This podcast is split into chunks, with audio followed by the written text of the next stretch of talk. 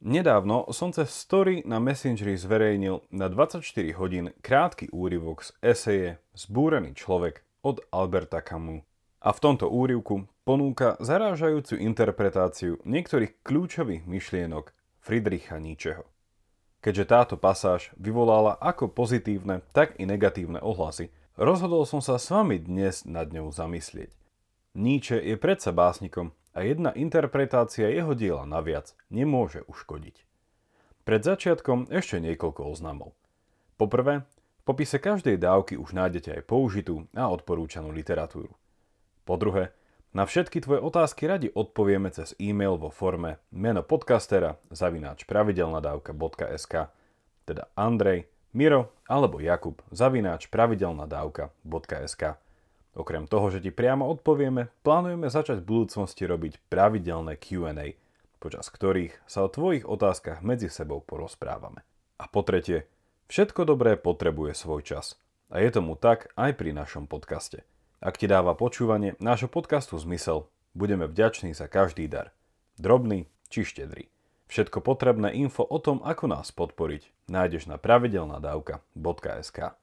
Veľká vďaka, vážime si to. Vítajte pri 65. pravidelnej dávke. Dnes o filozofii a po zvučke si pohovoríme o slobode a otroctve, zákone a chaose a tiež o bojovníkovi menom Ubermensch.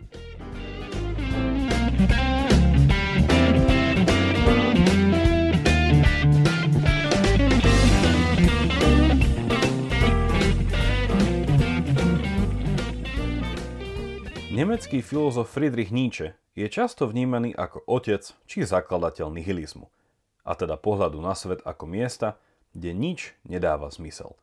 Z latinského nihil, teda nič.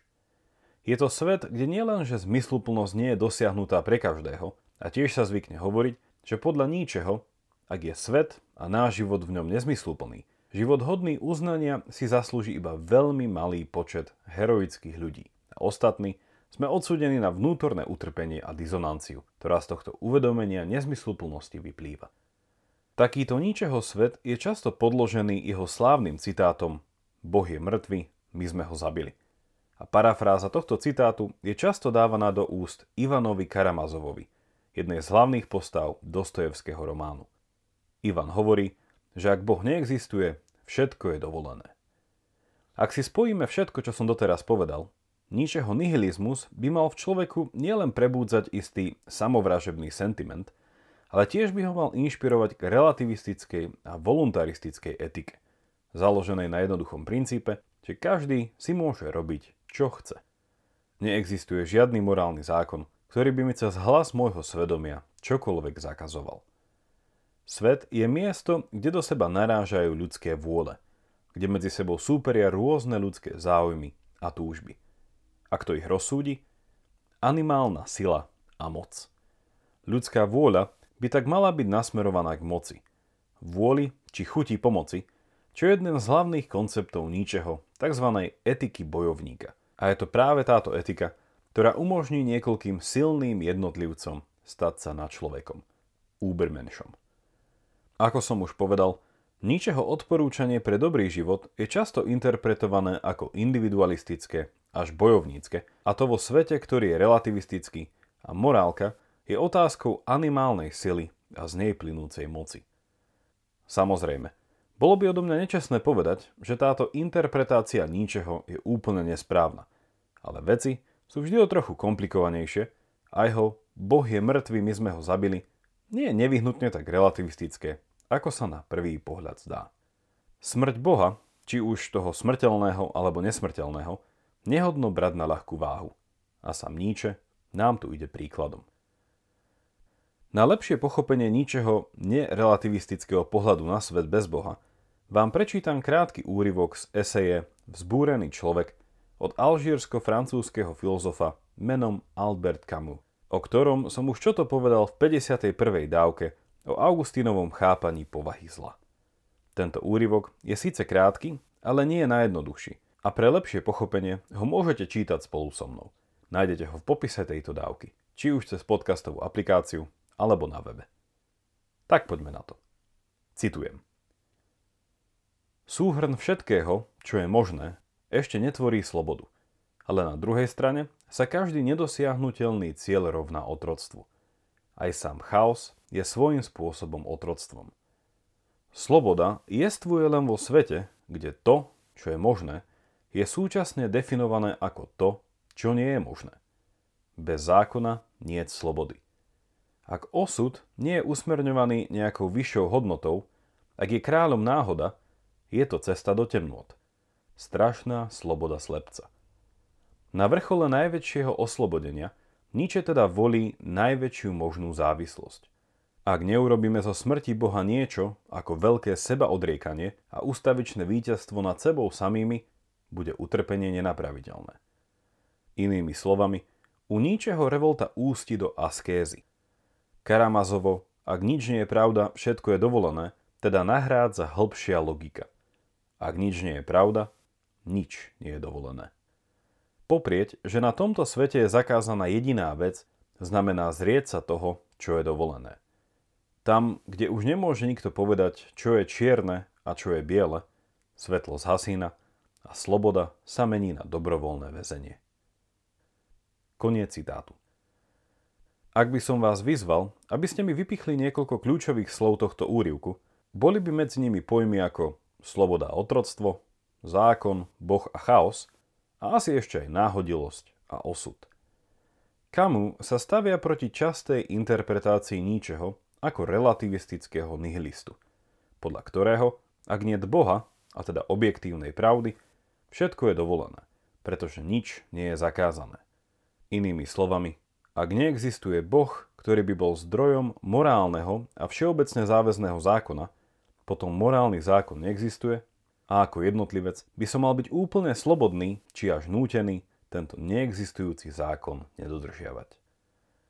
Camus poukazuje na ničeho hĺbšie pozorovanie, že ak by sme aj vyškrtli z rovnice nášho života Boha, ktorého sme tradične interpretovali ako garanta morálneho poriadku, potom nevyhnutne neplatí, že morálny neporiadok, teda chaos, je sám o sebe oslobodzujúcim. Práve naopak. Aj chaos je svojím spôsobom otroctvom, píše Camus. A pokračuje s ničeho ponúknutím klasického antického chápania slobody. Poznámka na okraj – toto chápanie slobody bolo naznačené v 63. pravidelnej dávke. Ako teda rozumeli slobode nie len Sokrates, Platón a Aristoteles, ale tiež predsokratici, ako napríklad Herakleitos, Parmenides, či dokonca slepý básnik Homer? Ako hovorí Camus, sloboda je vyjadrením istého zákona. Teda sloboda nie je neobmedzenosť ľudského konania, ale konanie v rámci správne vytýčených limitov. Ak si zoberieme napríklad lukostrelca, môžeme tu analogicky hovoriť o dvoch druhoch slobody. Poprvé, lukostrelec môže vystreliť na terč akokoľvek chce. A po druhé, môže vystreliť na terč tak, aby trafil jeho čistý stred. V oboch prípadoch strieľa slobodne, ale iba v tom druhom správne. Vráťme sa priamo k ničemu. Nietzsche nechápal svet ako stvorený, a teda majúci začiatok a koniec, isté smerovanie či cieľ. Bol pokračovateľom predkresťanskej tradície, podľa ktorej tu bol svet väčšine a väčšine bude. A veci, životy a udalosti sa v ňom donekonečna opakujú. Aj keď teda Nietzsche neveril v prozreteľného Boha, ktorý má pre svet a jednotlivcov nejaký plán a cieľ, ktorého naplnenie ich urobí šťastnými, stále ale Nietzsche neveril na svet, ktorému by kráľovala náhoda. V takom svete by nebola možná radikálna sloboda, ku ktorej Nietzsche vyzýval. A takýto svet by bol cestou do temnôt, náš život v ňom by bol podobný strašnej slobode slepca. Camus poukazuje už na vyššie naznačený paradox, ku ktorému ničeho etika v otázke slobody vedie. A tento paradox stojí na dvoch predpokladoch. Poprvé, Cieľom života je radikálna ľudská sloboda. Ale sloboda nie je možná bez zákona v rámci antickej tradície, ku ktorej sa aj Nietzsche hlási. Po druhé, pre svoju slobodu potrebujem zákon, ale ten nevychádza od transcendentného Boha a tým pádom musí vychádzať zo mňa. Z toho vyplýva záver, že podľa ničeho je najväčšie oslobodenie jednotlivca dosiahnutelné iba cez jeho najväčšiu možnú závislosť. Závislosť na čom? Paradoxne, na nejakom oslobodzujúcom zákone. Níčeho etika je často nazývaná aj etikou bojovníka. A teraz sme v pozícii lepšie pochopiť prečo. Pretože v srdci slobody jednotlivca stojí ústavičné víťazstvo nad sebou samým. Píše Camus. Ak som ale povedal, že ničeho etika má za cieľ oslobodiť človeka a spraviť z neho na človeka, tento cieľ nie je možný každému. A je to iba niekoľko silných jednotlivcov, ktorí to dosiahnu. Ako píše Nietzsche, je veľa, príliš veľa ľudí, ale len málo z nich dosiahne vznešenosť nad človečenstva. Z toho vyplýva fakt, že nie je dobré vidieť v ničem skrytého nasledovateľa Emanuela Kanta. Níčeho nadčlovek nie je autonómny jednotlivec, ktorý v sebe prostredníctvom svojich racionálnych kapacít našiel univerzálny morálny zákon, ktorý sám sebe ukladá ako povinnosť nasledovať. Nie. Níčeho ideál človeka nie je úplne rozvinutá racionálna bytosť, schopná participovať na univerzálnom zákonodárstve. Jeho ideál je nadčlovek návrat antického bojovníka, ktorý túži po moci a sláve, má uznanie v očiach druhých za svoje veľké skutky a ak by mohol, jeho vytúžená smrť by bola na boisku, bojujúc vo vojne, na ktorej všetko záleží. Inými slovami, a nedokonale by sme mohli povedať, že zatiaľ čo Kantova etika má z ľudí spraviť občanov Aten, tá ničeho má bližšie k obyvateľom Sparty. Sparty, ktorej 300 či 1000 členný oddiel s odhodlaním bojuje v Termopilách. Morálny zákon, ktorý dáva slobodu ničeho na človeku, je zákonom veľkých skutkov. Odvahy, hrdinskej smrti, ale tiež pôžitku a oslav po vyhratom boji, či úzkostlivo, depresívne seba preklínanie pri pohľade na padlých druhov v boji.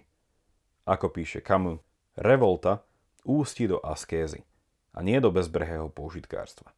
A je to práve pôžitkárstvo, ktoré sa môže zdať ako automatický následok tvrdenia o mŕtvom Bohu.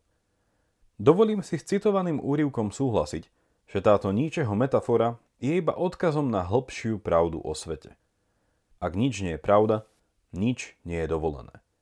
Výrok Boh je mŕtvy, my sme ho zabili, nie je výkrikom radosti, ale nárekom zúfalstva, cez ktorý chce Nietzsche poukázať na fakt, že náš vlastný idol, ktorému sme dali božskú tvár a na ktorý sme hodili našu vlastnú zodpovednosť za náš život, je mŕtvy, pretože nikdy nesmrteľným Bohom ani nebol. Níčeho etika tak požaduje od jeho nasledovníkov radikálne prevzatie zodpovednosti. Ak je Boh mŕtvy, potom je všetko v mojich rukách.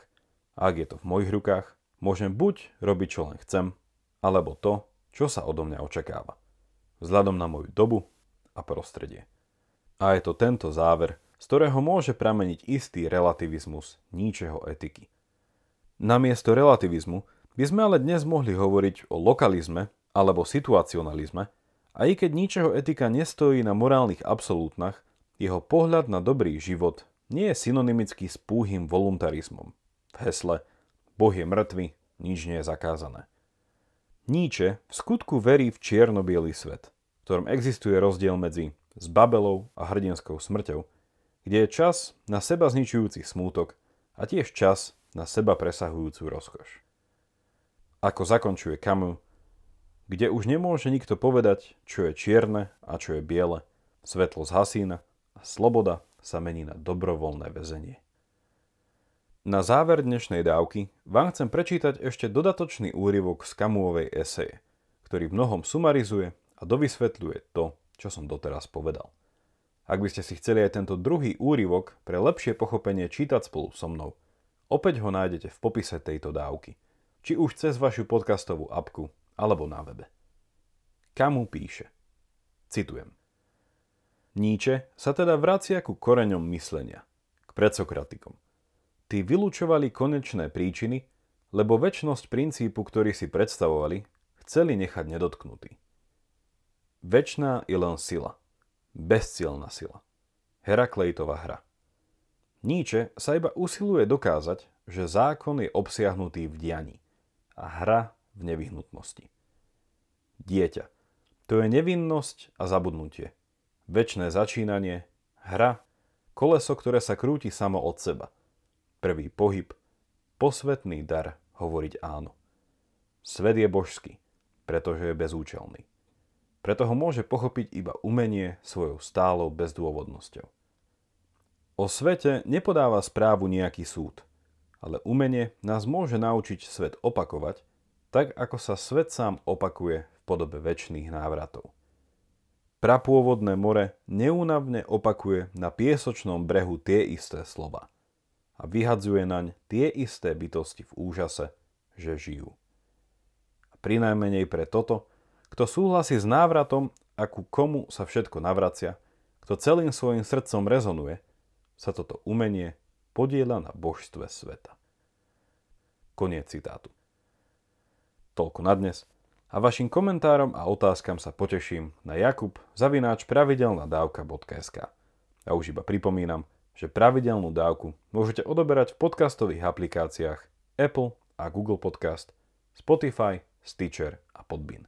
Ak neviete ako na to, choďte na pravidelnadávka.sk, kde nájdete jednoduchý videonávod. Teším sa na vás opäť v útorok, buďte zvedochtiví a nech vám to myslí.